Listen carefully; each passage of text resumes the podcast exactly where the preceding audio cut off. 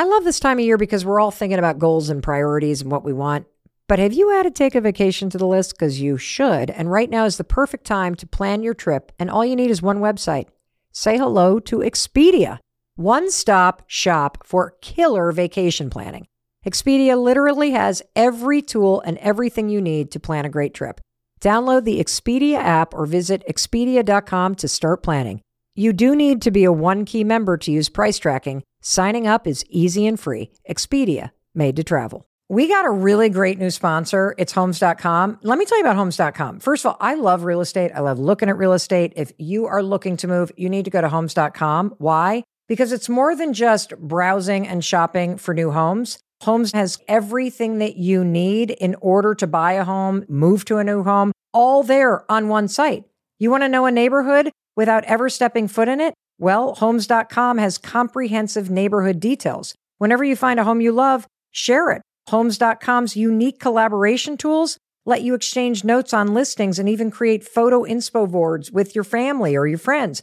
And for all of you that are moving with kids and you want to know more about the local school system, Homes.com's detailed school information covers everything you need to know to find the right schools for your kids. And you can also get the perfect agent because Homes.com has agent directory and profiles. And the best part, Homes.com features the listing agent on every listing, so you can easily connect with them after stalking the home and figuring out which ones you like without having to scramble to find contact info. Go to homes.com to learn more. We've done your homework. Hey, it's Mel, and welcome to the Mel Robbins Podcast. Okay, so today's episode is freaking fire. And speaking of fire, I got to throw some amazing celebratory fire in your direction. I got to say thank you. Thank you so much for listening, for sharing these episodes, for being as excited as I am about this thing. I started this because I just wanted to connect with you on a deeper level. And I wanted to be able for us to inspire and empower each other to create better lives. And baby, we are doing it. I also want to say thank you for being a force for good. I love the fact that you're already pouring in topic and guest suggestions. Please keep them coming because we are going to create this thing together. We are looking at the DMs. We're looking at the stuff that you're leaving on the forums on the website. This is something we are building together and it is just incredible. So thank you, thank you, thank you. Okay, so today's episode... Hello, game changer. This is fire, people. So what are we talking about? Anxiety. Yep, we got to talk about anxiety. My mission with this episode of the Mel Robbins Podcast is to profoundly, fundamentally change the way you think about and approach anxiety. By the end of this episode, you will be empowered to do way more than just survive your anxiety or try to cope with it, okay? In just a few minutes, you are going to meet an incredible expert on the topic. His name is Dr. Russ Kennedy. He's a medical doctor. He has a degree in neuroscience. And in my opinion, he has written the book on anxiety. And so he's going to come on and we're going to talk all about the topic. We're going to change the way that you think about it, that you approach it. And more importantly, Dr. Kennedy says you can heal your anxiety once and for all. Yeah, sure, you're going to have moments where anxiety rise up and, you know, you're going to have stressful situations. But in terms of the ongoing overwhelm, nervousness, on edge feeling, he's going to teach you how to heal that. His work is life-changing. And it has made a huge difference in my life. And I cannot wait for you to meet him in a few minutes. Now, the interesting thing about anxiety is that I am considered one of the world's leading experts on anxiety. And I'm what you call a life-tested expert because my expertise has been earned the hard way, the painful way. And that is by living through and struggling with anxiety for almost 45 years. The truth is, when I really think about my past, I don't ever remember a time when I wasn't nervous or feeling on edge or anxious or somewhere other than the room that I was currently standing in. I think if you could come out of the womb as a baby having a panic attack, that was Mel Robbins. And that panic that I was I think, hardwired with in my nervous system, it only grew as I got older. In fact, you know how you go to those little camps when you're little, like with the Y, or, you know, maybe you go to Girl Scout camp.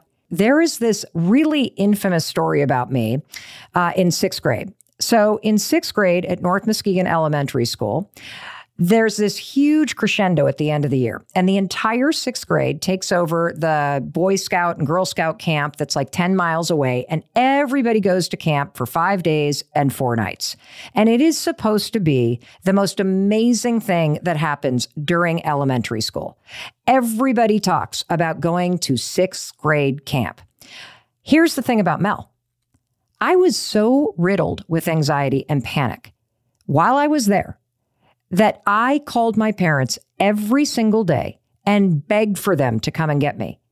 I was so out of control that the counselors actually acquiesced and said I could go home. Now, I want you to stop and think about that. Do you know how anxious you have to be to get trained counselors to basically go, this kid is out of control. We can't handle this. We got to get her out of here. Get her parents to come pick her up. Like, I can't deal with this. And so I got what my anxiety wanted. I got to leave. And as I was packing up my cabin, my friends came in. They're like, where are you going, Mel? Tonight's the big scavenger hunt. It's the last night. Why are you leaving? I lied to them and said, oh, my grandmother's had a heart attack. So my parents are coming. We got to go. We got to go see her. Yep. That was sixth grade Mel, full of anxiety. And it only got worse as I got older. In fact, before every track meet or tennis match that I had to play as a varsity athlete, I had such a nervous stomach. That was the term that was used back in the early 80s. She has a nervous stomach. Well, you know how I dealt with my nervous stomach? I would stand behind like a bush next to the tennis courts. And I would have this blue bottle packed in my backpack. It was a blue bottle of Mylanta. This is an antacid medicine that old people drink for reflux. I would chug that stuff. It got so bad that my parents would start buying that stuff by the case. It was disgusting and chalky, but I chugged it anyway. Honestly, I can't believe I'm admitting this to you right now. And here's the thing, it only got worse. I mean, little elementary school anxiety Mel turned into high school anxiety Mel. And then, of course, I was college train wreck anxiety Mel. I don't even want to admit half the things I did in college when I was anxious, like jumping from one relationship to another, or waking up every single morning with anxiety full of regrets about the night before. You know, when I stop and think about, oh my God, I feel like I need Mylanta right now. My stomach is starting to be like, and I laugh about it. But honestly, at the time, it's sad. Like I just didn't enjoy college. I don't even like to go to college reunions because I did not like the person that I was back then, as my anxiety was just raging out of control. Well, when I got to law school, thankfully, the anxiety got so unbearable that I got medical help and I was finally diagnosed with anxiety. And this would have been in the early 90s. And so anxiety was not a word that people threw around casually back then. I mean, anxiety meant there was something terribly wrong with you. People didn't talk about it. If you went to therapy, you were a freak. And so thankfully for me, though, this diagnosis, it was a godsend, because I finally had a word and a doctor validating what I had been struggling with for my entire life for 20 years. He prescribed Zoloft. It was a complete game changer for me. It's almost like that medication acted like a ladder. You see, the anxiety and all the mental spiraling that it caused, that spiraling put me in a very deep hole mentally, physically, and spiritually. And that Zoloft was like a little ladder that allowed me rung by rung to start to climb out of that hole and do the work that you need to do to start to take control of your life. So I took Zoloft for 20 years. In fact, the only time I didn't take Zoloft was when our first daughter, Sawyer, she's now 23 years old. So when she was born, I had been off Zoloft. I had to taper off of it because we didn't know if you could like breastfeed or whatever on that medication. They know now it's safe to breastfeed with it. But when she was born, I had such severe postpartum depression, the really scary kind, where you couldn't be left alone because the doctors were afraid you were going to hurt yourself or you were going to hurt your baby. It was a terrifying 8-week experience in my life. And so I'm telling you, between the 45 years of dealing with my own anxiety and on top of it, Chris and I having kids that have had anxiety that at times were so severe that they slept on the floor of our bedroom, I just always thought, okay, I have anxiety. That's the way that it is. It's just the way that I'm wired. I hate it. I hate having anxiety, but I just have to learn to live with it. I was wrong. You do not have to hate anxiety, and you do not have to just learn to live with it. You can learn how to understand it, and you can learn simple things that will help you take control of it and change how you respond to moments of uncertainty and moments of stress. And so in my early 40s, the anxiety got so crippling again because there were a lot of things going on in our life that were triggering it, that every single morning the alarm would go off and I would lay in bed for an hour and I would just stare at the ceiling. And the anxiety, it's almost like it felt like a gravity blanket pinning me to that bed. And as I would lay in that bed and think about all my problems, time would tick by. The kids would miss the bus. I became a person I didn't even recognize. Now, I go into this story in great detail in episode 3 of the Mel Robbins podcast called Motivation is Garbage. But I want to just tell you that I know what it's like when anxiety is ruining or running your life. Because when anxiety was at its worst for me, I created this thing called the 5-second rule. And it was out of sheer desperation and fear that I created this thing. What is it? It's a brain hack. And if you ever feel overwhelmed by anxious thoughts or anxious feelings, just count backwards, 5, 4, 3, 2, 1, and you can interrupt those thoughts and feelings and then physically move. And ever since I invented this thing, I've been teaching the 5-second rule on stages around the world, and it has changed the lives of millions of people. Now, here's one of the things I want to distinguish before we bring Dr. Kennedy on in just a second. A lot of the tools that I am known for and that I teach and the things that I've been researching that help with anxiety, that help with mindset, that help with mental health, I call these tools a neck up approach because they attack your mindset. They focus on your thoughts. They help you change the patterns of thought in your mind and the default thinking and the self-criticism and the worry and the procrastination and the perfectionism that can take hold. On today's episode, though, we're going to go in a different direction. We're going to talk about a whole body of tools that you need that I would classify as a neck down approach to anxiety. We are going to focus on the body. We're going to focus on your nervous system. We're going to focus on thinking about anxiety as something happening in your body first. Because the fact is that if you only attack from the neck up with talk therapy or using my tools, yeah, it's going to help. Yes, they are an essential part of the toolkit that you need for coping. And yes, it will make a huge difference. But what Dr. Kennedy is going to explain to you today is game changer, because he's going to teach you that you can actually heal your anxiety, but you have to attack it from the neck down. You have to stop running away from the anxiety and address what's going on in your body. And that's exactly what we're going to talk about today. And we're also going to talk about how the heck do you do this? This is going to be packed with takeaways because I'm going to just make sure that it is. So Dr. Kennedy, he is the best-selling author of the book, Anxiety RX. His work is changing the lives of people around the world. He is helping people heal their anxiety in his clinical practice. And you're going to want to bookmark this episode, because you're going to learn so many takeaways that you're going to absolutely want to come back to this again and again. And you definitely are going to want to share this with your friends and family. In fact, you'll be trying his tools as you listen to this episode.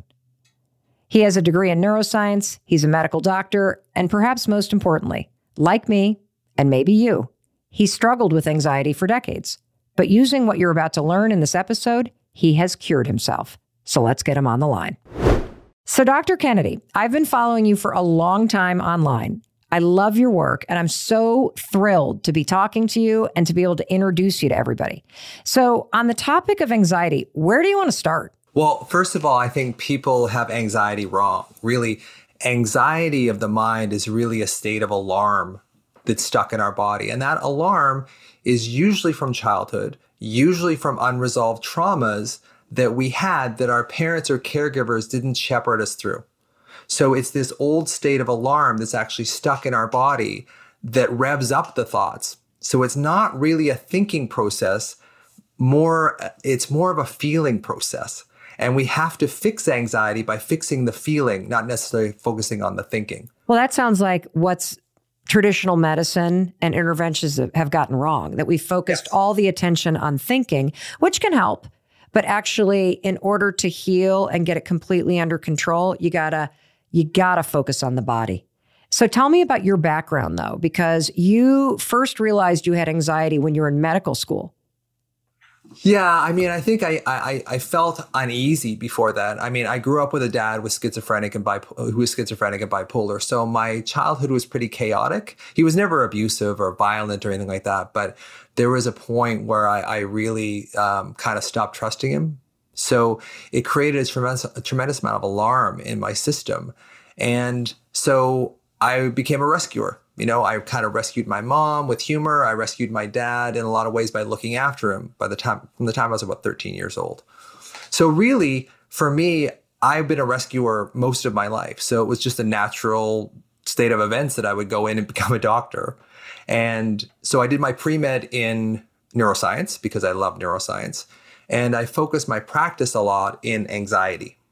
And then I went and did a lot of extra work in developmental psychology, you know, because I believe most anxiety, most mental illness, if you will, starts in childhood. So I really learned about how the brain develops, how 80% of our brain develops by the time we're 5 years old, and how different aspects of trauma in a child manifest as alarm in the adult, because that allows me to try to track back, find that alarm, bring it up to the surface, and you got to feel it to heal it. So bring it up to the surface and then allow people to process through it rather than just fix your thinking. Okay, I just want to stop and make sure that everybody heard takeaway number one. The sentence you just said was really interesting. You said your approach to dealing with this alarm is to bring it to the surface and then allow people to process through it rather than just fix your thinking.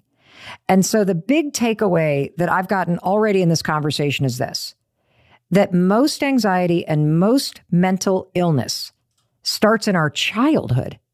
And that's due to the fact that 80% of our brains develop by the time we're five. And your work, Dr. Kennedy, is helping us as adults to connect the adult anxiety that we're feeling now to all those experiences that we had, like even before we were 5 years old, like experiences of early childhood that are stored in our body. That's my huge takeaway, that anxiety, mental illness, it begins in childhood. So before we talk about how you heal the alarm in the body, can we just back up for a minute? Because you were diagnosed with anxiety when you were in medical school. And you have been on this long journey of focusing on what I kind of call the neck up approach, attacking the thoughts. You've done tons of modalities that have led you to where you are now. So for the benefit of everybody listening, can you please explain everything that you have done to come up with this approach? Yeah. You know, psychotherapy, CBT, ACT, LMNOP, whatever, you know, there's just, there's so many things. I spent probably hundreds of thousands of dollars on therapy. And then I did ayahuasca, LSD, MDMA, all those kind of things, really to really help me understand what my mind was doing. I became a yoga and meditation teacher. So I got certified in that. So I try and I lived in a temple in India. Like I tried to see anxiety from more perspectives basically than anyone else in the world. Wow. And then I took all that information and I kind of chopped it down into what do people need to know and how do they heal? Because what we're doing now is we're trying to fix thinking with more thinking. We're trying to change the thoughts. And you have to do both. Like, you have to have some sort of like thought changing ability, but you have to also include the body as well. And I think what most therapies miss is this link with the body. The body has tremendous amounts of wisdom in it. And if we can bring the body up, because the body will never lie to you, but your mind lies to you all the time. So we need both. We need cognitive therapy, but we also need some element of somatic therapy. And I think on some level too, the psychedelics are going to play a big role in getting us past this protective ego that allows us to go into our trauma so we can feel it, so we can heal it. So I think the big thing is realizing that anxiety, what you're calling anxiety, in your mind is really a state of alarm. In your body. And that's really it. And so we have to heal it from your body. When a patient comes to you, how do you describe what anxiety is? Well, usually they come to me with anxiety already. So, you know, I'll go into, you know, what are you feeling? What's going on? What happens to you? And usually, almost universally, they'll describe a thinking process. My husband's driving me nuts. I can't drive. I can't go past this. I can't go into grocery stores. I can't go on the bus. And usually what I'll say is, you know, that's all in your head. Like, that's all the story that your left hemisphere, your analytical left hemisphere, is making up. Now, what do you feel in your body, in your physiology, when you say you feel anxiety? And when the first thing I get people to do is say, I'm going to change the word anxiety to alarm, because words have consciousness to them. Anxiety doesn't have a lot of consciousness to it. I agree. And I feel like it's thrown around all the time. And we think that anxiety is like a nervous stomach and a lot of worry in your head about what's going to happen. And I love that you're saying that we want to start talking about the alarm that goes off in your body. And before we even talk about what that means, one other thing that I would love for you to address is, what are ways in which anxiety expresses itself? And I'm going to give you an example. Sure. So I'm your classic textbook type A, hypervigilant, sure, always worried, anxiety, yeah, type. Panic attacks, shortness of breath. You know, you can literally feel the alarm vibrating through my skin. But mm-hmm. our daughter, who is 23, when she's feeling anxious or the alarm is going off in her body, she doesn't emit worry or tension. She emits frustration and anger. Sure. So what are the various ways in which anxiety gets expressed in people? Because I think there's a lot of people that, quote, struggle with anxiety that don't realize that it's anxiety that they're struggling with. Yeah. Well, I think what happens is that her autonomic nervous system kind of goes into a sympathetic, you know, fight or flight response. And for her, the only acceptable response inside of her is frustration or anger, because that's how it gets expressed. Mm. Now, other people will shut down. They'll go into freeze, right? So sympathetic nervous system is fight, flight, and freeze, and fawn too, but freeze mostly in that particular situation. So some people will go into this like withdrawal, they'll stop moving, their eye contact disappears, their body stops kind of moving in a fluid kind of way. And it's really, people display anxiety or alarm, as I should say, using my own little terminology, in very different ways. And I think it's really becoming aware of it, because I have many people that send me messages saying, I didn't even know I had anxiety until I read your book. It's like, well, I don't know if I'm doing you any favors there, but you know, it really does manifest, because when I was 20, I didn't know what anxiety was. I just knew that I had this impending doom, this sense of impending doom, and I didn't even know what it was. And I don't think a lot of people do. I agree with you. So let's go back to the basics. Anxiety 101. When you say, we're going to now talk about anxiety as an alarm system in your body, and describe the alarm system to me. Okay. So there's a structure in our brains called the amygdala. And the amygdala is often called the fear center of the brain. It's an okay, you know, description, but it's not the best. But basically, the amygdala is involved in just about every fear reaction that we have. So the amygdala will recognize something in your external environment or your internal environment, aka worries, that alarms it. So the amygdala has a superhighway down to the brainstem, which controls your body. So your blood pressure increases, your heart rate increases, your respiration increases. Everything seems to go along with that. So we get this physiological change motivated mostly by the amygdala, but other factors in the brain as well. And that brings us into this state of alarm. And then what the left hemisphere does is it goes, we're alarmed. What do we have to be alarmed about? And then you start stacking. And I've heard you say this, I think it was in the 5-second rule about, I got to get up, this is bad, that's bad, all this kind of stuff. That's what I call stacking. So as soon as your body feels the sense of alarm, your left hemisphere has to do something with it. So it has to make up worries and thoughts that are completely consistent with that painful sense of alarm in your system. So we start stacking up these worries. And of course, that just creates more alarm, which creates more worries, which creates more alarm, and we get caught in this alarm anxiety cycle. So let me see if I can unpack this, Dr. Kennedy. When I talk about anxiety, I use these two examples, and they're really, really helpful. So I want to bring them into the conversation to help people understand the concept that you feel an alarm first, and then that your mind stacks thoughts on top of it. Sure. So there's a big difference, everybody, between situational anxiety, which is when that alarm in your body is triggered by a specific thing that's happening around you. That's different than generalized anxiety. Generalized anxiety is when that alarm is going off all the time in the background. So situational anxiety, here's an example, because it's very useful and helpful and life-saving to have situational anxiety. Yeah.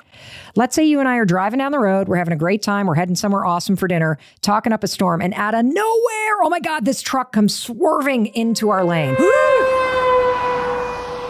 What do you feel? Well, holy cow, that alarm system waves through your body. And it needs to, because it's got to wake you up. You can't be talking to me while you're driving the car and a truck is flying in. You got to react.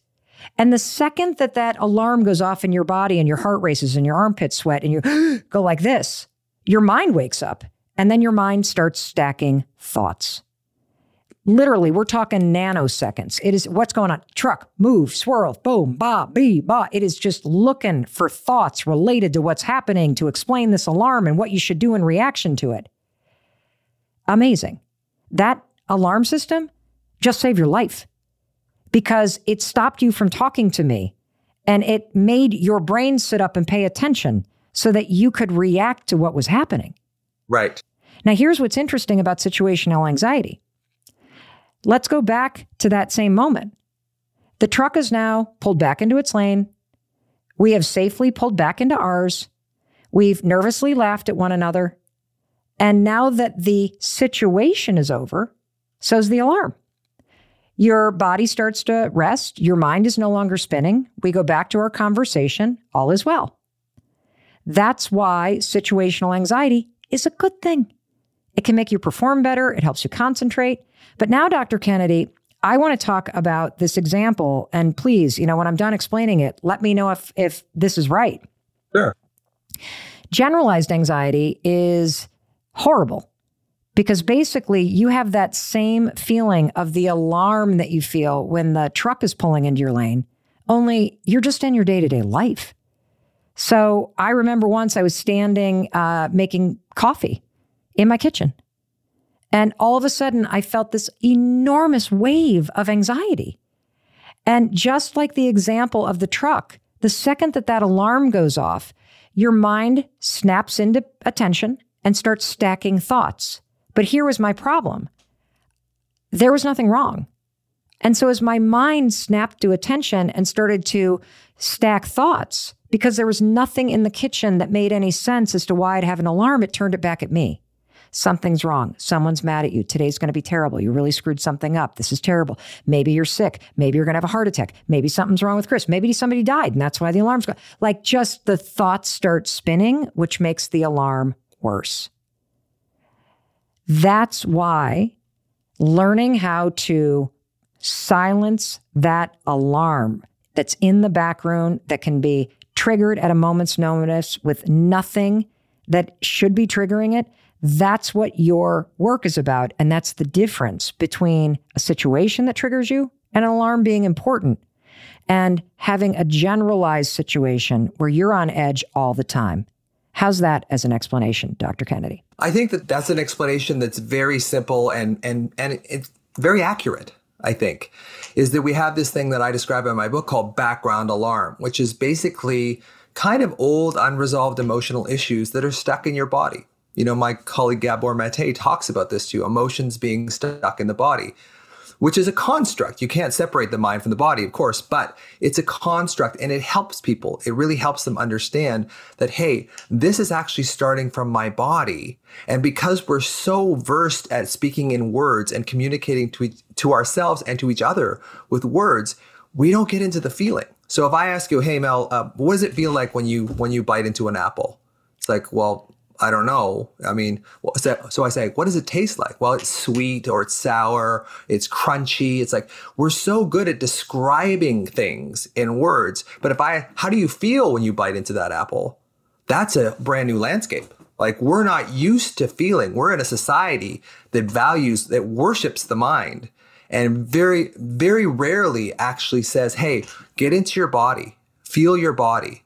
And a lot of us don't want to feel our body because that's where the frickin' pain is, right? So we retreat into our heads because it's an escape from this old alarm that's been trapped in your body probably since childhood.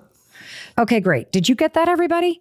From this point forward, Dr. Kennedy is saying that when it comes to that alarm in your body or the anxiety that you or a loved one may be dealing with, he is saying we must begin with a neck down approach of addressing the stored experiences in your body.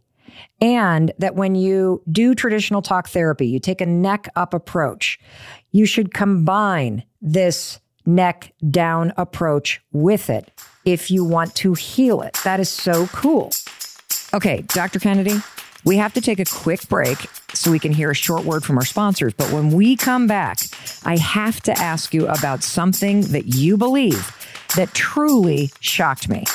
And don't go anywhere, everyone, because this is going to surprise you too, and we're going to be right back. The Mel Robbins Podcast is proudly sponsored by Amica Insurance, our exclusive insurance partner. Amica Insurance is all about empathy. They know that your auto, home, and life insurance are more than just policies. Home insurance is about protecting the life you've built. Auto insurance is there to protect you on the road ahead.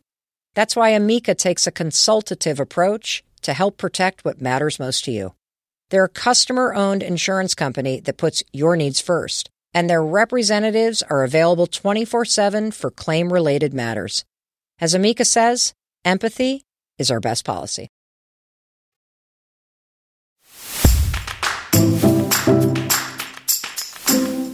Now I want to pivot and talk about something that you believe that really surprised me.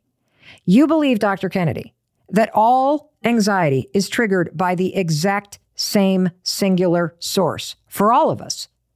So what is the source of all anxiety? All anxiety is separation anxiety. What does that mean? Well, if you drill it down, it's separation typically from yourself, but it starts with separation from your parents on some level. If you feel separate from your parents, the people that are supposed to love you, care, see you, hear you, and love you, if you feel separate from them, it creates this alarm in our system. And then when we get this alarm in our system, our brain has to do something about that. So what we tend to do as children is, first of all, blame ourselves. We can't blame our parents for what's going on in our childhood environment. So we blame ourselves, and then we start taking jabs at ourselves, what I call jabs, which is basically judgment, abandonment, blame, and shame. This is what we do to ourselves. This is the birth of the inner critic. So I find, and one of the things I want to do with this show is to take like a lot of the stuff that sounds intellectual and make it really digestible and understandable. So when you say separate, you're separate from your parents. Can you give us a few scenarios that, you know, aren't all horrific abuse situations that anybody can identify with when you say separate from your parents? Yeah. There's something as simple as a parental mismatch. What does that mean? Well, it's kind of a term. I don't know if I heard it or I made it up, but it's basically I see most of my patients, clients, whatever you want to call them, are female. And a lot of them have issues with their mom.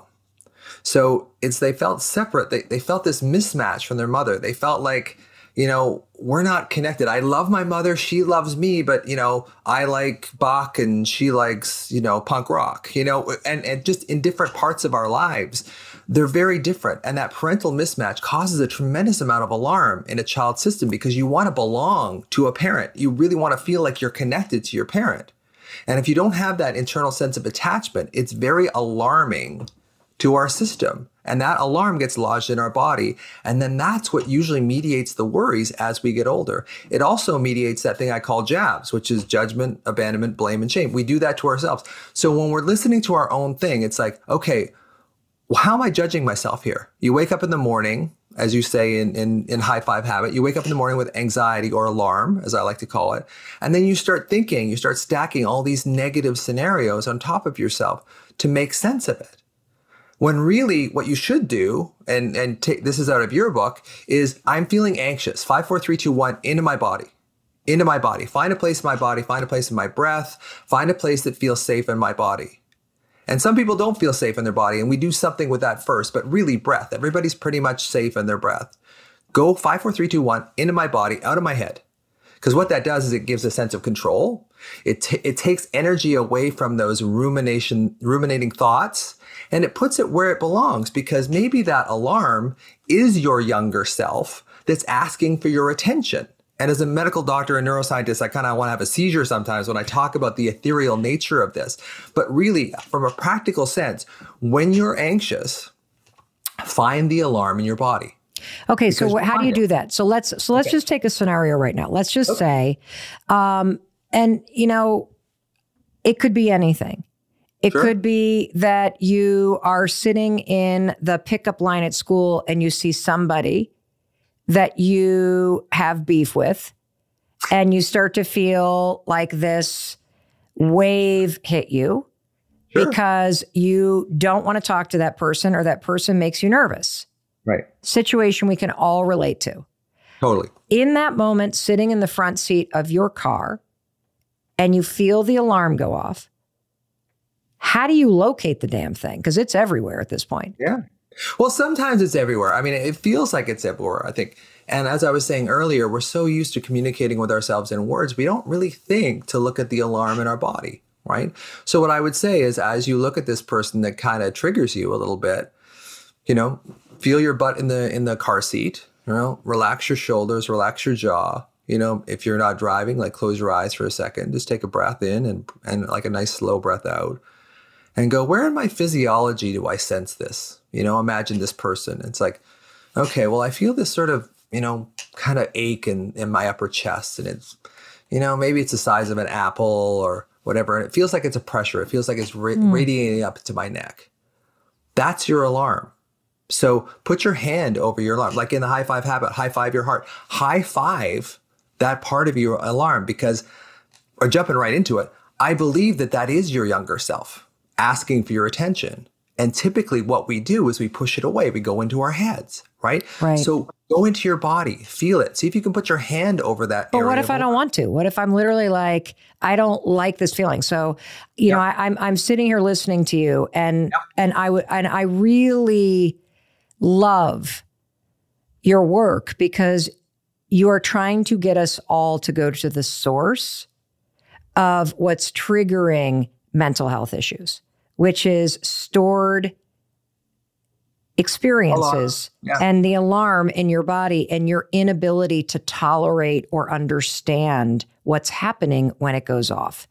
And so I have recently had this experience where I'm waking up and I get these waves of anxiety. And what's interesting is that this is not new for me. I mean, I've struggled with anxiety for 30 years, but we have just recently had a number of huge changes in our life. And I now live in a different state in a very small town. And when I wake up in the morning in the middle of all this change, my alarm is not on the nightstand next to me. It begins in my ankles, and it's like a hot lava wave that goes from my ankles, up my legs, all the way up my stomach, and then it solidifies in my chest. And as soon as I feel this wave, my immediate thought is not, oh, I want to feel the alarm. It's, fuck, why am I feeling this? I don't want to feel dread. And then I feel like I just want to hide from it or like try to fall asleep. And I know that it's just my body reacting to all this change. Like it's some sort of stored experience that is coming up. And I've been working so hard on not freaking out when I feel it, right, but turning toward it. And as a medical doctor and a neuroscientist and somebody who has struggled with anxiety for 30 years, why is turning toward this alarm the answer in that moment? Like what would happen? Like tell me what happens when you turn toward it and you put your hands on your chest or you go, oh, thank you. You're just trying to protect me because you're scared to death that you now live in Vermont and you have no friends and you're very far away for your kids and you're going to live alone here on this mountain and be even more lonely. Like I get through this whole like catastrophizing, exactly, which only make it worse, yeah, versus welcome this bullshit in. Like, I don't want to. Like, I just don't want it to be there, Russ. Yeah, I get it. I get it. What if it's not bullshit though, Mel? What if it's little Mel? Did you have a nickname when you were a little girl? This really is becoming therapy, isn't it? Well, I give it a try. Yeah, when you started talking about the mismatch with the mom, I'm like, I hope my mother doesn't listen to this episode because I even feel guilty for admitting that we are kind of a mismatch or are a mismatch. Yeah. Well, my sometimes my mom calls me Melly and friends of mine call me Melly. And yeah, friends of mine called me Melly. Is there a name that you relate to as a child? A nickname that you relate to? You know, in many ways, I think Mel, because I still feel very much like a child at times. And I still feel like that vulnerable kid. And I still feel like the person that's on the outside looking in. I feel separate. Like that word separate makes a lot of sense for me. Like there's a feeling that I have in life that I'm observing what's happening, but I'm not a part of it. Yeah. And, you know, just because you've kind of given me permission here, I mean, you've spent a lot of your life outrunning your anxiety, right? And it's worked for you, Mel. You're very successful. You know, it's worked for you. I see this with a lot of very intelligent people. They can intellectually kind of outrun their anxiety. What does that even mean? It means that you keep yourself so busy that you don't get a chance to sit with that alarm in your body. I don't want to sit with it. That's why. Exactly. Why do you think moving to Vermont where there's nothing to do is so fucking terrifying? Like I can't run to Target to make my anxiety go away. Like right. I feel like I'm addicted to negative stress. And this addiction to negative stress is what I've done to numb my anxiety. Well, it's sublimating it. That is a big word. What does sublimating mean? You've taken this energy and you found a way to make it work for you. So I've taken the negative alarm or the alarm in my body and I've channeled it in a direction so I don't have to feel it. Yes. And when you said, what if the alarm is trying to help you? What the hell did you mean by that? What if it's little Mel? You know, what if it's the younger version of you saying, hey, I need some attention. And then when you say, you know, fuck off, I don't want to feel you.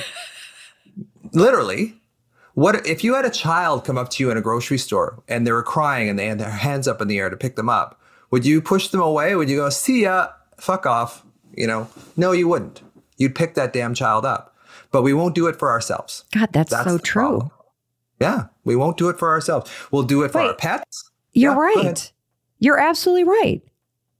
Like if somebody else had an alarm going off in their body. Yep. And they were like freaking out or worried or sad or upset or needing attention or reassurance, you would give that to them. But you don't do it for yourself. No. And I think that this is the singular biggest mistake that society has made around understanding anxiety. I just had a huge breakthrough here. Holy shit, Russ. Okay, so let me just see if I can give this back to everybody listening. Sure. So it's the fact that you're scared of the alarm or you can't tolerate it and you don't understand what it's trying to ask of you that makes it worse.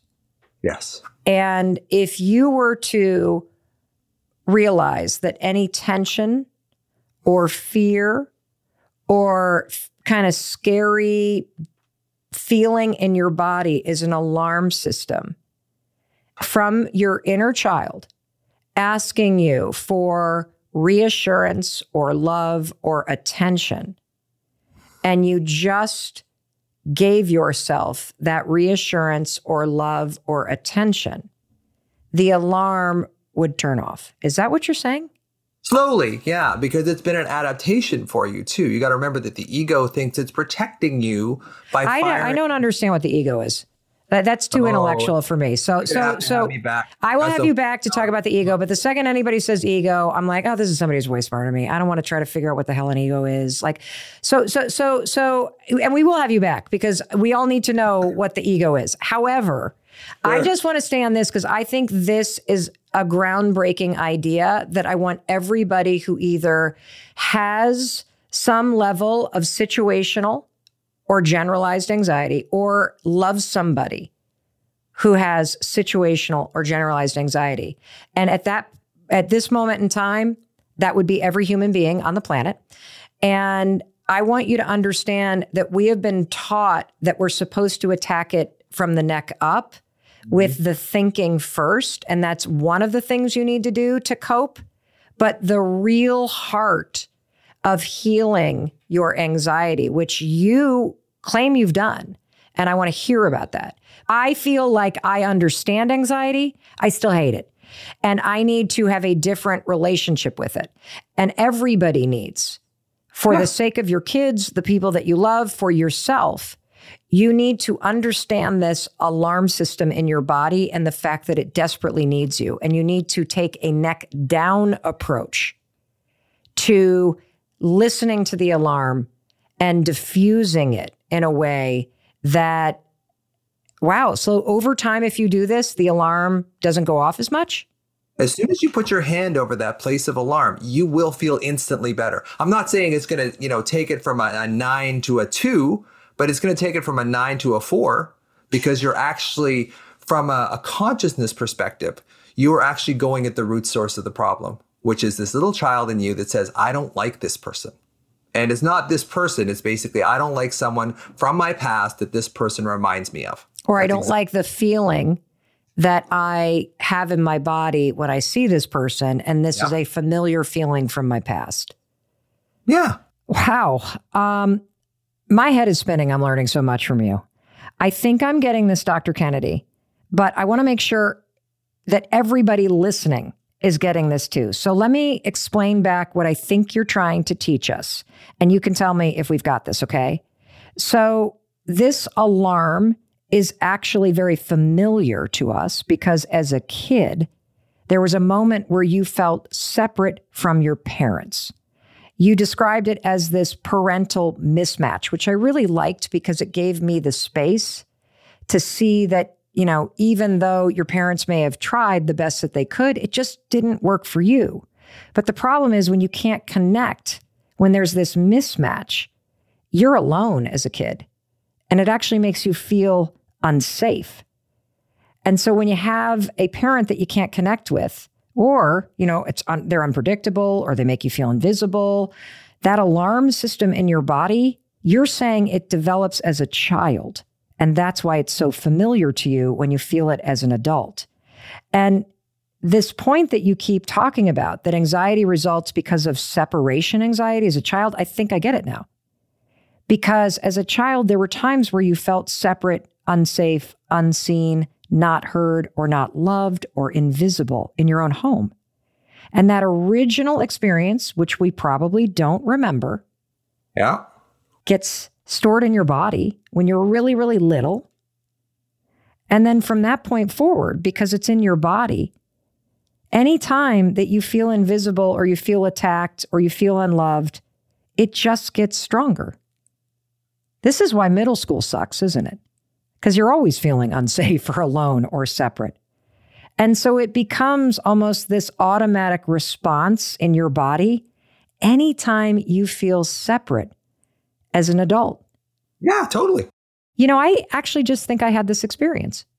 I was invited to go to a trunk show that somebody was hosting, you know, at their home. And I walked in and it was lovely. Everybody there was like super nice to me, but they were all already good friends. And so I'm the newcomer stepping into a tight friend group. And I immediately felt that alarm. I felt uncomfortable being there. And I realize now it's because that experience of feeling separate from others was triggered by walking into a room of people that know each other really, really well, and I'm the new person. So the thing that's interesting about that, Dr. Kennedy, is that that's not really something I would say is anxiety. But what I'm learning from you today is that any moment where you feel separate, it could be super subtle. You're the outsider. You're not connecting.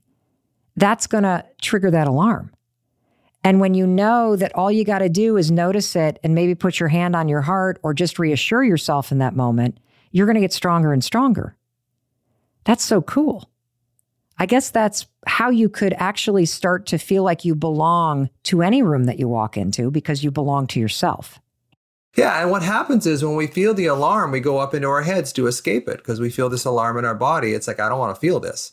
So we go up into our heads and we try and think, well, you know, what could this be? You know, we analyze, we go into this, we have this like just fixation, this left hemisphere of fixation on figuring stuff out, which basically just creates more of a problem. You're not going to solve anxiety, which is basically a problem of overthinking with more freaking thinking. It's just not going to work. Well, okay. So can I ask you a question? Why the hell, if there is an alarm system wired in our body, why is our brain not able to go, it's just an alarm system? Just give yourself a hug and take a deep breath. Thank it for trying to protect you. Next. Why do we not just automatically say that? Why do we kill ourselves in our own minds with our thoughts? Because we don't understand it's there in the first place. We don't understand. The alarm? Yeah. We don't understand that it's our younger self asking for our attention. So we feel pain. And like any organism, we withdraw from pain. We're not teaching people how to get rid of their anxiety. We're teaching them how to acclimatize to it. And then I add on to that and stop adding thoughts to it. Because as soon as you add thoughts to the alarm, A, you're getting out of the problem, and B, you're just making it worse. So basically, we get in this thing, what I call the alarm anxiety cycle. So something triggers us. Say we're in that lineup. We see this person that we don't like. And then we go, oh, why don't I like this person? I should really try and make an effort. You know, I should really. And it's like, well, no, she did this or I'm like, that. Don't make eye contact. Get on the phone. Make a fake phone call. Avoid. Turn shoulder. Run away. Yes. Run away. You know, to quote a Monty Python thing. So basically what we're doing is we're trying to intellectualize the alarm that we're feeling in our body. And it's not the solution isn't in our minds. The solution's in our body, which is why so many people have a hard time healing from anxiety because we're trying to use more thoughts to combat overthinking. Here's my big takeaway.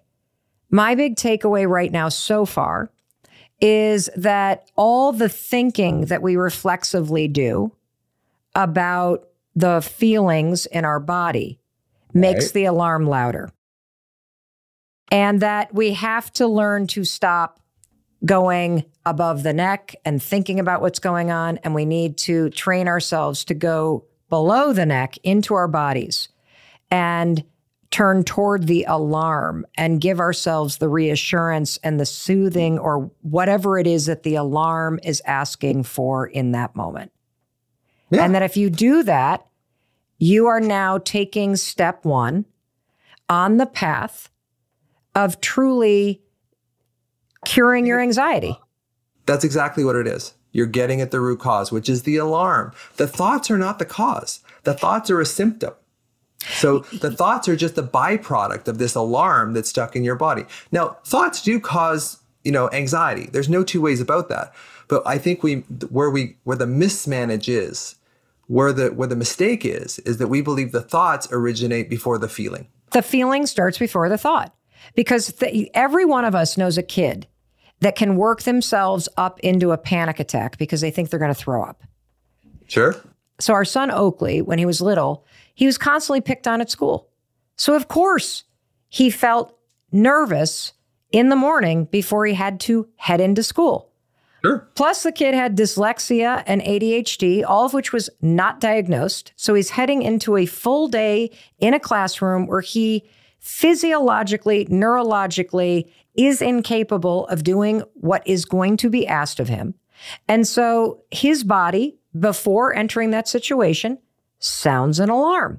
Totally. And when the alarm sounds and the physiological changes happen, guess what physiological feeling he has? His stomach starts to rumble because as the physiology of the alarm changes and the chemistry in his digestive tract changes, he starts getting butterflies that feel like pterodactyls. And then all of a sudden, instead of just giving himself a hug and going, it's going to be okay, today's going to be an okay day, I can face this, instead of reassuring himself, he goes into his head and says, oh my God, my stomach, I think I'm going to puke. I can't go to school. Holy, holy, da, da, da, da, da. And he ramps himself. We were dealing with panic attacks with this kid where he would literally bang his head on the kitchen island. I don't want to go to school, crying. He would force himself to he would get so worked up, he would actually throw up. I mean, it was horrible. And I now can see that all of the interventions that were being done with this kid, with therapists, which were all about just change the channel upstairs. Right. And then he would turn to them and say, but sometimes when I change the channel, it takes me to a channel I don't want to watch. So what if I change the channel of my thoughts and I get another bad thought? Like even he was reacting against it, but nobody taught us that what the kid needed was a hug, validation, reassurance in that moment physically to get the alarm to quiet. Yeah. Yeah, you nailed it. So, you know, I think that's part of it is that, especially with kids, especially with children, you know, it's so important that they feel you, that they feel seen, heard, and loved. Touch is such a valuable thing with kids. It's just so amazing. My wife, Cynthia, is a somatic trauma therapist. She deals mostly with people that have pre-verbal trauma before the age of 7 years old. So they don't have a story about it, right? Wow. How do they know they have trauma before the age of 7? Because they feel it in their body. Because they feel alarmed every day and they don't know why.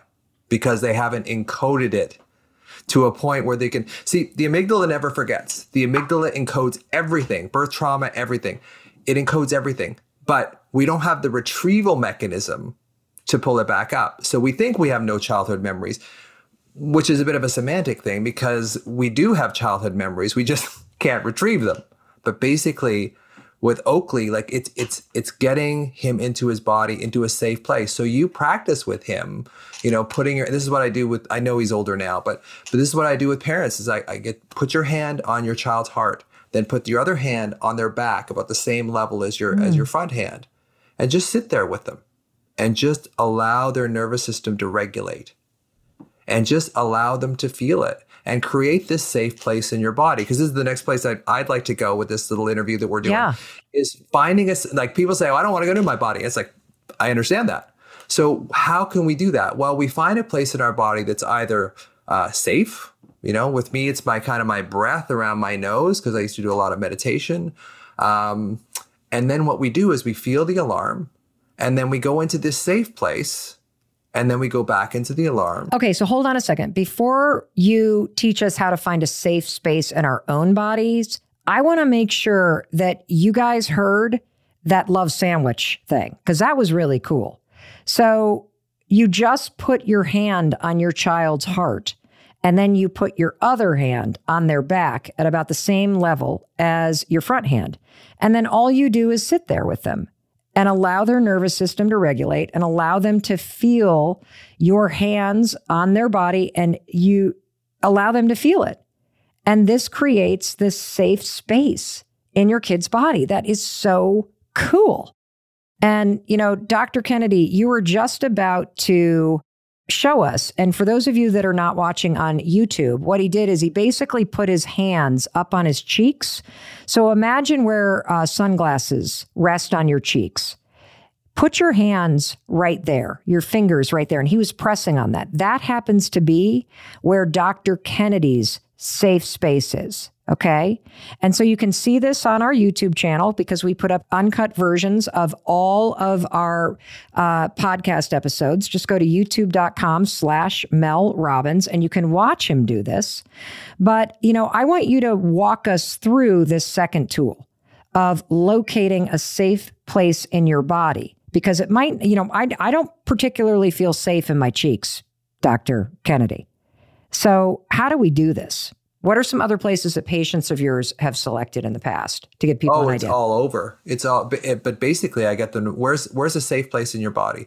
And a lot of them will say, I don't feel safe. And I'll say, well, where's a neutral place? It's like, well, my right knee feels like there's no feeling in my right knee. It's like, okay, let's go into this pain of your heart, you know, from this recent breakup that you've gone through. Now let's go and just bring our attention into that right knee. And then go back into this. I'm doing this quite a bit faster than I normally do. But when you say bring your attention to your right knee. Yeah. If I'm doing this exercise with you, does that mean that I've got kind of my eyes closed and I'm mentally working my way down to my knee? So you're mentally kind of locating your attention at your knee. Okay, got it. Yeah, because that feels either safe or neutral. Yeah. Right? So what we're doing is we're basically training your unconscious mind that this pain that you're feeling in your heart is not all of you, because what'll happen is the amygdala has no sense of time. So when you get triggered, you will go back, you will turn into that 11-year-old. And then basically what we need to do is train your amygdala like, no, I'm not back there. I'm not 11 years old anymore. I'm actually my age that I am now. You go into that, you know, right knee that's neutral. Or if there's, for me, I go into the sinuses, right? So when I get alarm, I wake up with alarm every day, right? But I don't give it that much credibility anymore. And then I go into this place in my sinuses. Do you actually touch it or do you just feel it? I touch it. Yeah, I touch it. And I can do it a little bit now. I might get a little zony when I do this, but basically. And what I do is I can locate the alarm in my solar plexus. I talk about this in the book. Where are the solar plexus? Oh, it's right where your ribs meet, right where the bottom part of the sternum. Oh, gotcha. Okay. So that's where I have my alarm from growing up with my schizophrenic dad. So I will go into that alarm. I will try and intentionally give it love and attention. And then I will go up into my sinus area that feels safe. And then I will go back into that place that feels uncomfortable. So the thing is, there's a theory that says, when you experience a trauma as a child, part of you stays locked at that age for the rest of your life. Part of you, right? So what I'm trying to do, at times I feel like all of me. Yeah, and it can be very overwhelming because it's unconscious, Mel. Like it's not something that we consciously feel. We actually get transported through the amygdala to that time. And through the insula. The insula is kind of like the place in our brain that kind of translates the body into the mind and the mind into the body. It's kind of like the way station. So I believe that we actually create this body memory. And I think the insula has something to do with this. And then we feel exactly the same way in our bodies now as we did when the trauma was occurring, which of course brings up all sorts of old memories, all sorts of old panic, and then we want to make sense of that. So we worry. You're right. I have another scenario that I want to run by you, Dr. Kennedy. But first, I have to take a quick break so we can hear a short word from our sponsors. Everyone, please hold on. We're going to be right back.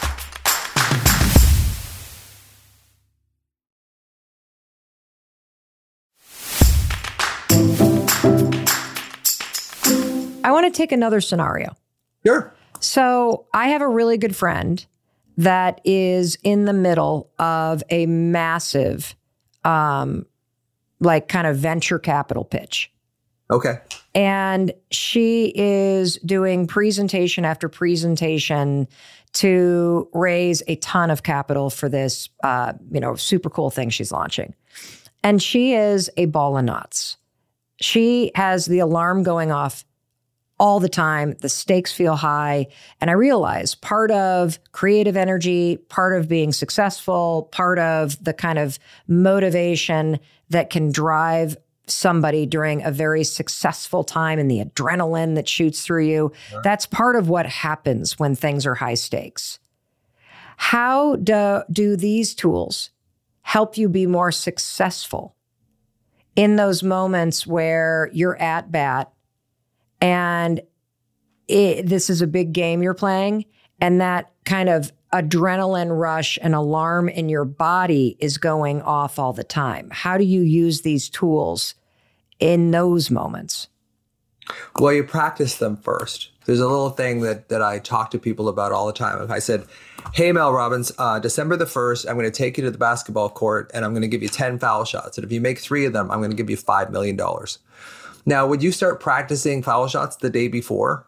No. No, you'd start shooting foul shots every day, right?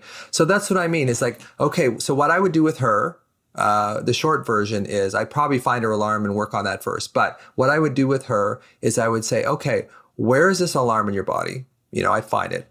Can you put your hand over it? Can you breathe into it? Can you do this? Can you practice this a number of times a day so that when you need it, when you're going into that boardroom, you know, you can do a 2-minute thing in the bathroom where you put your hand over your alarm, you breathe into it, you regulate your body, you relax your shoulders, you relax your jaw, close your eyes, you go into this place that you've practiced a number of times, and then you can come back out in a regulated state. Now, from a scientific standpoint, I know one reason why this is really important when you're a high achiever.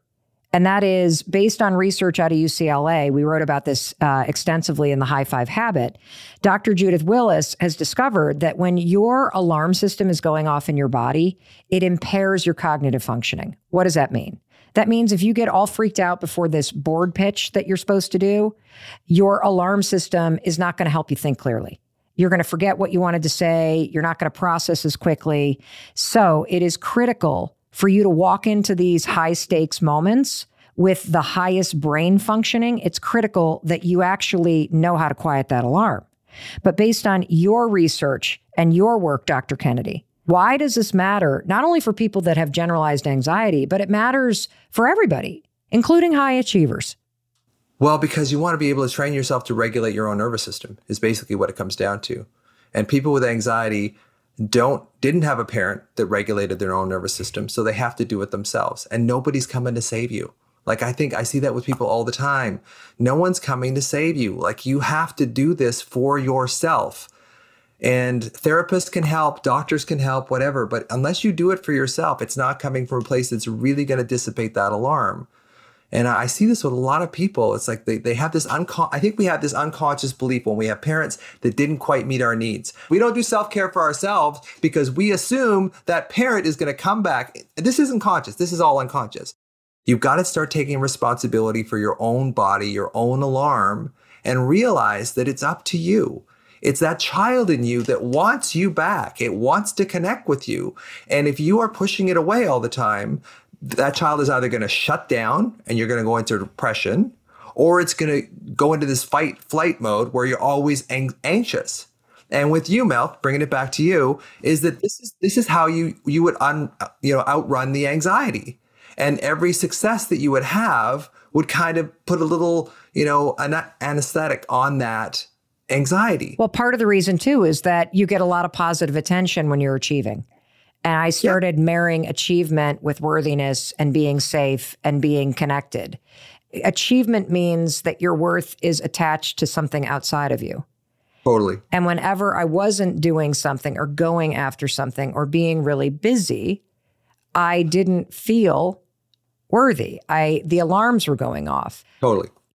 Before we go, there's a couple just quick questions I want to try to rapid fire. Number one. What's the difference between coping with anxiety and healing it? So coping with your anxiety is mostly a top-down thinking process. You know, you learn thinking strategies that help you deal with it. This anxiety isn't real. I'm over-exaggerating, whatever that is. Healing it is going back to that child that's in you, that alarm child in you, and giving them the ability to be seen, heard, and loved by you, by adult you. Now, child you is going to resist that because child you has been ignored by adult you for a very long time. So it takes a while before you start building that bridge back together again. So that's how you heal. You heal by finding that child in you and then see what she says. She may not talk back to you for a month or 2 months or 6 months, but eventually she will. And then when you develop that bridge, that conduit to her, that's when you heal.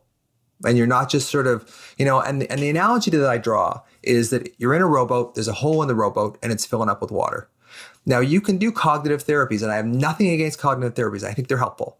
But you can, but it's basically like bailing water out of that boat, right? So what you really need to do is go underneath, patch the hole in the hull, which I believe is the old alarm, which is the old wounded version of you as a child. Find that child. Show them that they are seen, heard, and loved by you. High five them in the mirror, whatever you need to do. Like, find that child and heal them. And then you heal at the root cause of it. You're not just bailing water by trying to change your thoughts. You're actually getting to the root cause of what's causing your anxiety, which is really a state of alarm. Yeah, and the inability to understand it or to tolerate it or soothe it.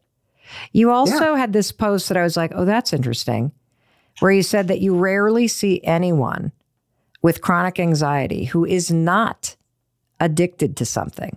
Yes. And that there is a tight connection between anxiety and addictive behavior. Is addiction typically somebody's coping mechanism for the alarm? So for example, you reach for alcohol because it drowns out the alarm. You reach for porn or drugs or stress or whatever because work. Achievement. Got it. Okay, I got it. So if somebody is struggling with addictive behavior, whether it is alcohol or cigarettes or vaping or it is any of that stuff, you are more than likely not addressing the root issue, which is the anxiety and alarm that's continuing to go off in the background. Yeah. And on top of that, the only way that you can feel love, connection, whatever, is alcohol, is codeine, is cocaine, whatever you're addicted to. Holy cow. Okay, this is a big idea. What you're basically explaining is that the reason why it's hard for me to feel love is because I am so bonded to being a workaholic, to achieving, to being busy, that I am bonded to that addiction.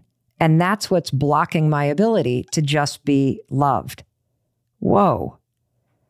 That's so interesting, because I can also see with my husband, who used to have a daily weed habit that he speaks very openly about, no longer has that habit, that he was numbing that alarm in his body with the weed. And so he was bonded with the weed and the numbing sensation he became addicted to, which blocked his ability to feel love from himself, from anybody else. That is so true.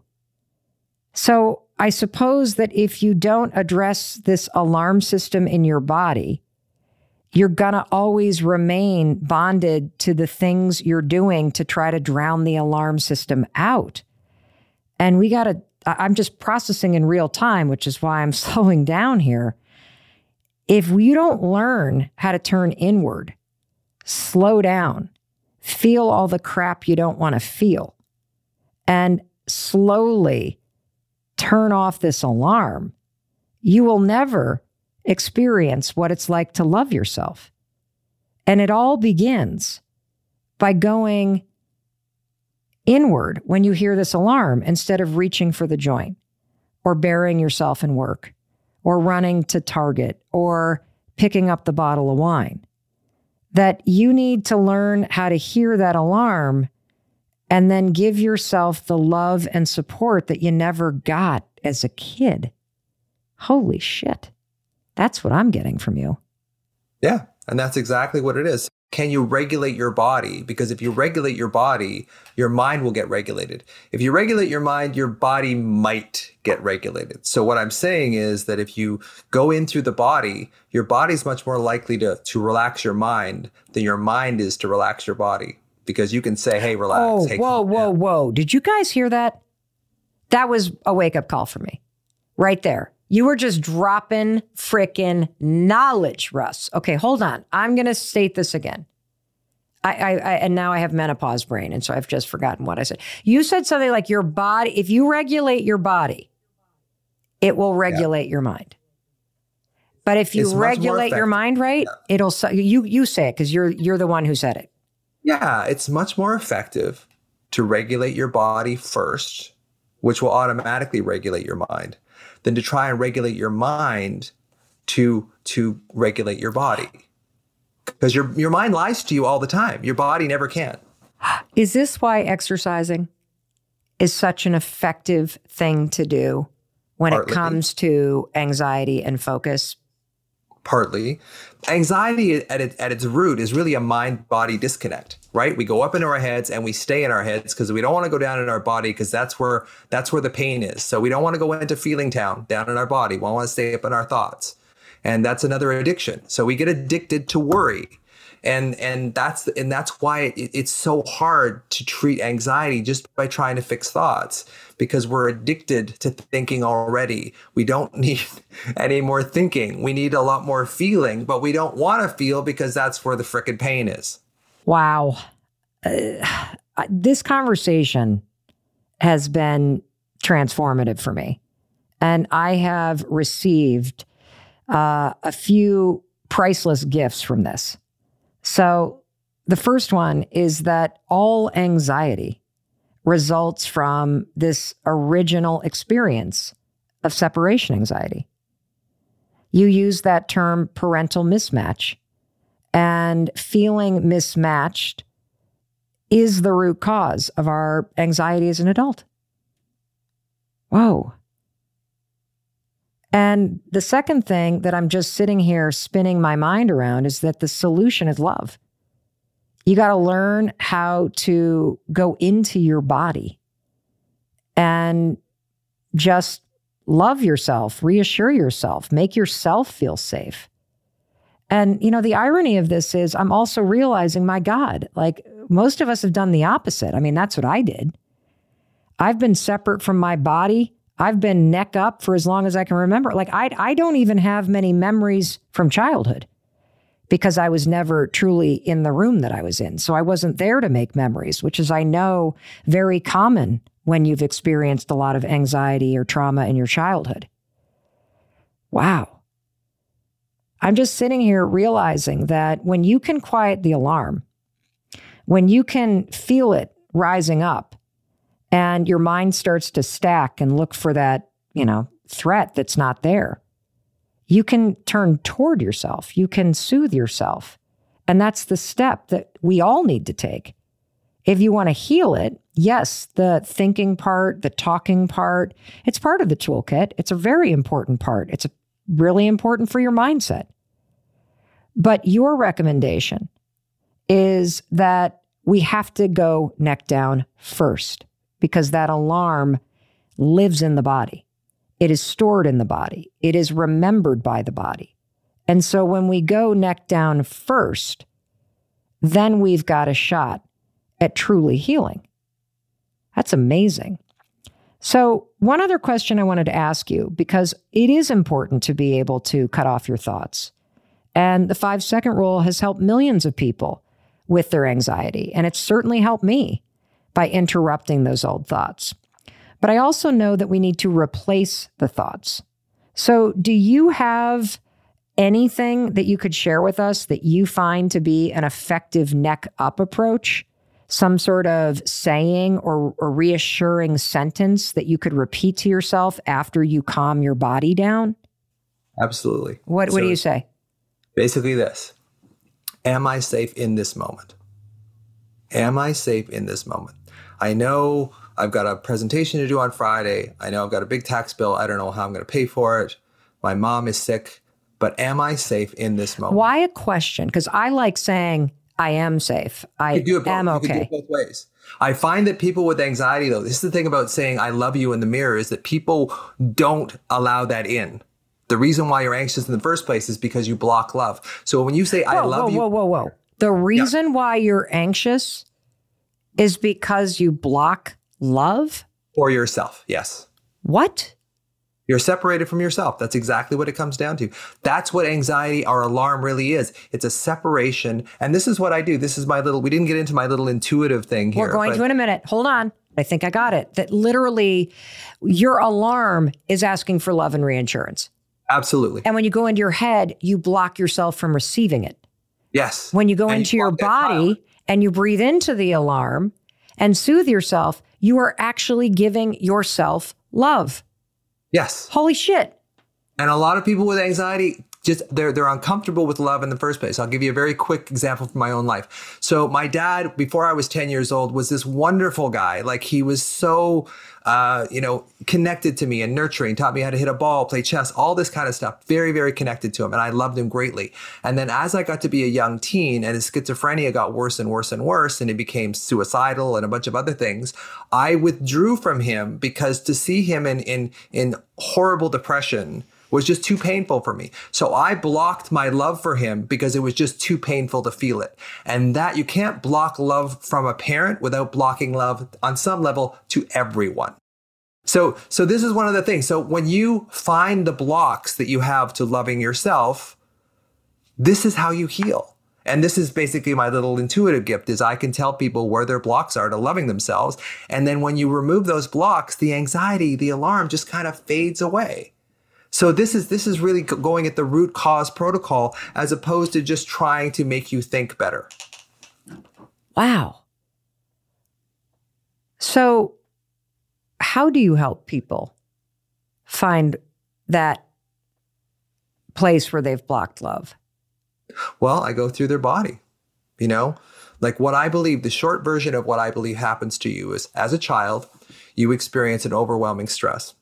It's too much for your conscious mind to handle, so you stuff it down. Freud would call it repression. You stuff it into the unconscious. And the body keeps the score, just like Bessel van der Kolk says. So because the body is a representation of the unconscious mind, and the unconscious mind is where these old, damaging programs are stored, they'll show up in the body. So I will find in your body where you feel that alarm and reverse engineer it to get into the same room with those unconscious programs, and then I can change them. Wow. That's pretty cool. I think my biggest takeaway, and I keep saying this because clearly every 10 minutes I have a life-changing takeaway from this conversation, but my biggest takeaway is the connection between the alarm that goes off and the love that you're not allowing yourself to receive. Totally.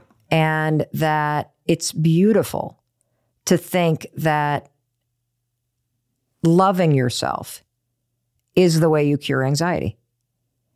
And what a beautiful thing. And it reminds me of something pretty amazing that my son Oakley shared with me. I said to him the other day, I was like, dude, one of the things I love about you is that you, more than almost anybody I have ever met, are just so comfortable with yourself. Like you really seem to like yourself.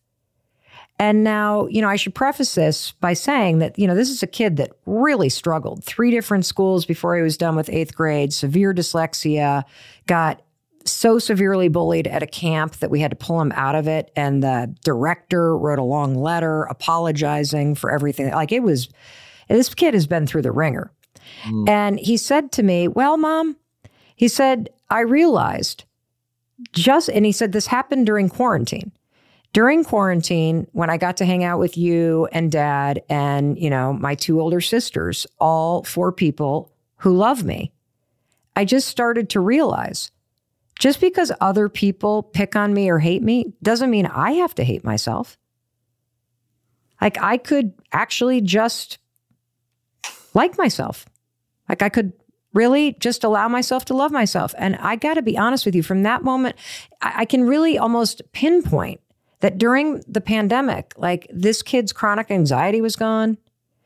He developed this very positive attitude, and it all began from this insight around, hey, if the world is not giving me the acceptance and the love that we all are seeking, maybe I can just give it to myself.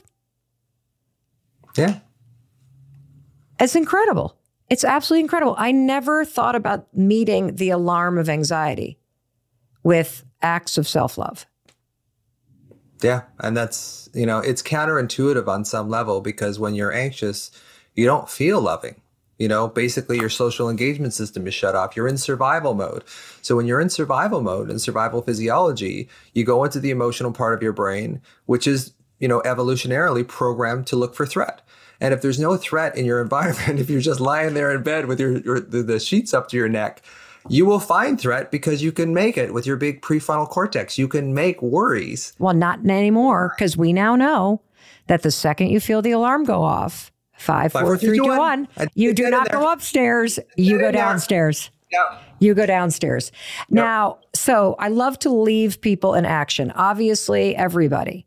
There will be links not only to Russ's book, Anxiety RX. There will be links to his social media accounts. You will find all kinds of resources in the show notes. But I want to leave people in action. Sure. So, you know, this is one of those incredible conversations that really changes how somebody thinks about a massively overwhelming topic like anxiety and mental health. Now what I want to do is leave people in action with one simple new practice or habit that I want everyone to try every day for the next 7 days. And what is the exercise that you want each one of us to practice for the next 7 days, so that we can start to use the tools that you have been researching and changing lives with? What's the one thing you want us to do? Can I do two? Yes. As long as it doesn't involve the ego. Okay, fair enough. All right, so the first thing that I would say is what I said earlier. Am I safe in this moment? Or I am safe in this moment? Because this moment is all we ever have. Right? The thing about anxiety is it always projects you into the future. So if you bring yourself back to the moment, and this has worked for me, it saved my ass a number of times in the middle of the night when all my defenses are down and I think the world is horrible. Okay. I am safe in this moment. I am safe, and really feel it too. Like, I am safe in this moment. Is there anything we should do with our hands or with our, do you want us to close our eyes? Do you want us to? You can do the high five your heart. Okay, which is putting your heart right in the center of your chest. Take a deep breath. I'm safe. If I'm safe. Okay, what else could you do? If you find your alarm, if you know where your alarm is, if you know, track the alarm. When you feel anxious, go into your body and say, where am I feeling this? Is this in my belly? Is this in my chest? Is it in my throat? Put your hand over the place where you feel your alarm. Okay. And breathe into that. Okay. There is a little thing too that I've kind of taken from Andrew Huberman about the physiological sigh. Physiological sigh is something that the humans do, and animals do it too, to calm themselves. And it's usually one quick sniff through your nose, and then another one, and then a long, slow breath out through your mouth. Now, with my anxiety people, I modify that. So basically, this is the process that I do when I get into alarm, is I take 3 breaths through my nose really quickly. At the top, I hold it for about 3 to 5 seconds, which shows me that I'm in actually control of my breath. My breath isn't controlling me. Then I close my teeth and I breathe out through my teeth and make a hissing sound like. And as I do that, I imagine a tire that's overinflated just deflating in front of me. That's my mental image. So everybody, number one is, one time a day, if you notice an alarm in your body, and that could be tension, it could be frustration, it could be anger, it could be anxiety, it could be that worry's starting to grip you, I want you to find where that alarm is. I want you to put your hand where the alarm is, and I want you to breathe into it. The second one is, let's try this breathing thing. So the whole thing about the physiological sigh is that you're creating a long exhale. That's what really relaxes us, is the long exhale. So when people say take a deep breath, really what you need to do is just take a long exhale. So again, it's like 3 breaths in, hold, and then. Okay, here we go.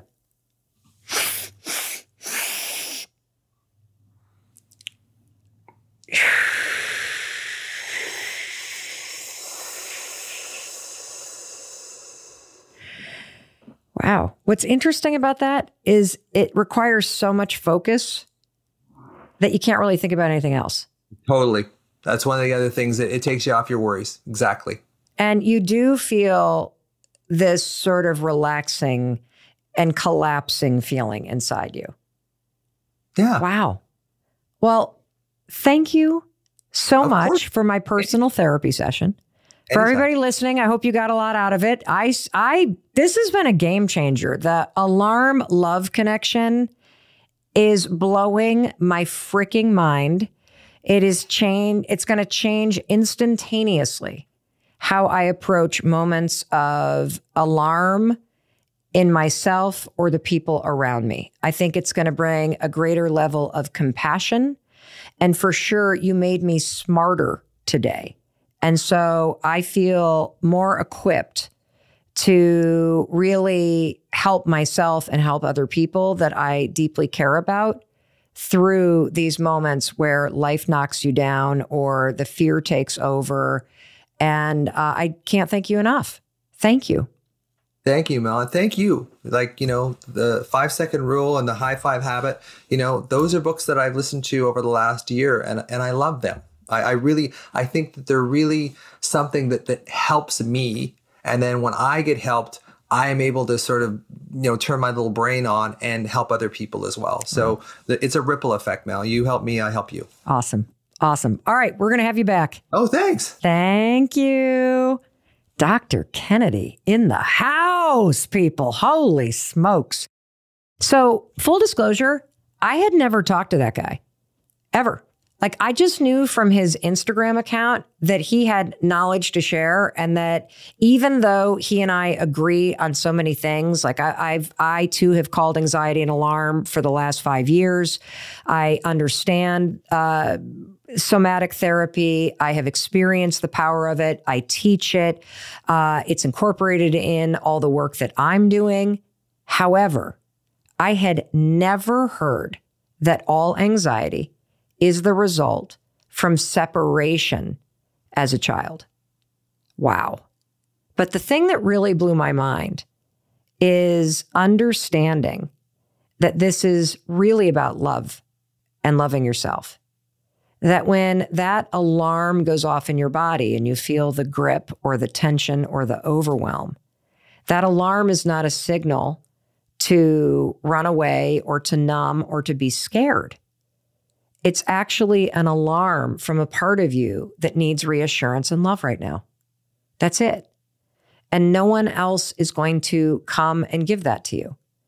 And one of the most beautiful things about hearing from Dr. Kennedy is that you have within you the power to love and soothe yourself. And like any skill or any muscle or any habit, it gets easier and easier and easier the more you practice it. And so I really mean it when I say, I want you to practice what we talked about for the next 7 days. In particular, I want you to pay attention to when that alarm sounds in your own body this week. And again, it doesn't have to feel like the rattled tidal wave that I feel in the mornings. It might feel more like anger gripping you, or frustration overtaking you, or perfectionism getting its stranglehold. Anytime that you start to feel that grip, that's the alarm. And then you're just going to notice it. And instead of freaking out or reaching for numbing it, or don't go up into your thoughts, I want you to go to where the alarm is. I want you to put your hands there. I want you to take a deep breath. That's all I want you to do this week. This is an opportunity for you to turn toward yourself, to create a deeper connection with yourself, and to feel more empowered to help people around you that are also struggling. I cannot wait to hear your comments and your thoughts about this episode. Please, please share this with anybody that you think would benefit from hearing this life-changing information. Remember, it comes down to loving yourself. That's what this is about. That was the huge takeaway for me. That, holy cow, I have spent 50 years trying to run away from the fact that all I needed was more love for myself. I hope that in some small way, This will save you the heartache that I caused myself for those 50 years, now that you have the understanding and tools that I didn't have until now. Alrighty, thank you for being here. And, you know, in case nobody else tells you today, I want to tell you that I love you, I believe in you and your ability to create a better life for yourself. And I love being a part of your life with the Mel Robbins podcast. Alrighty, till next time.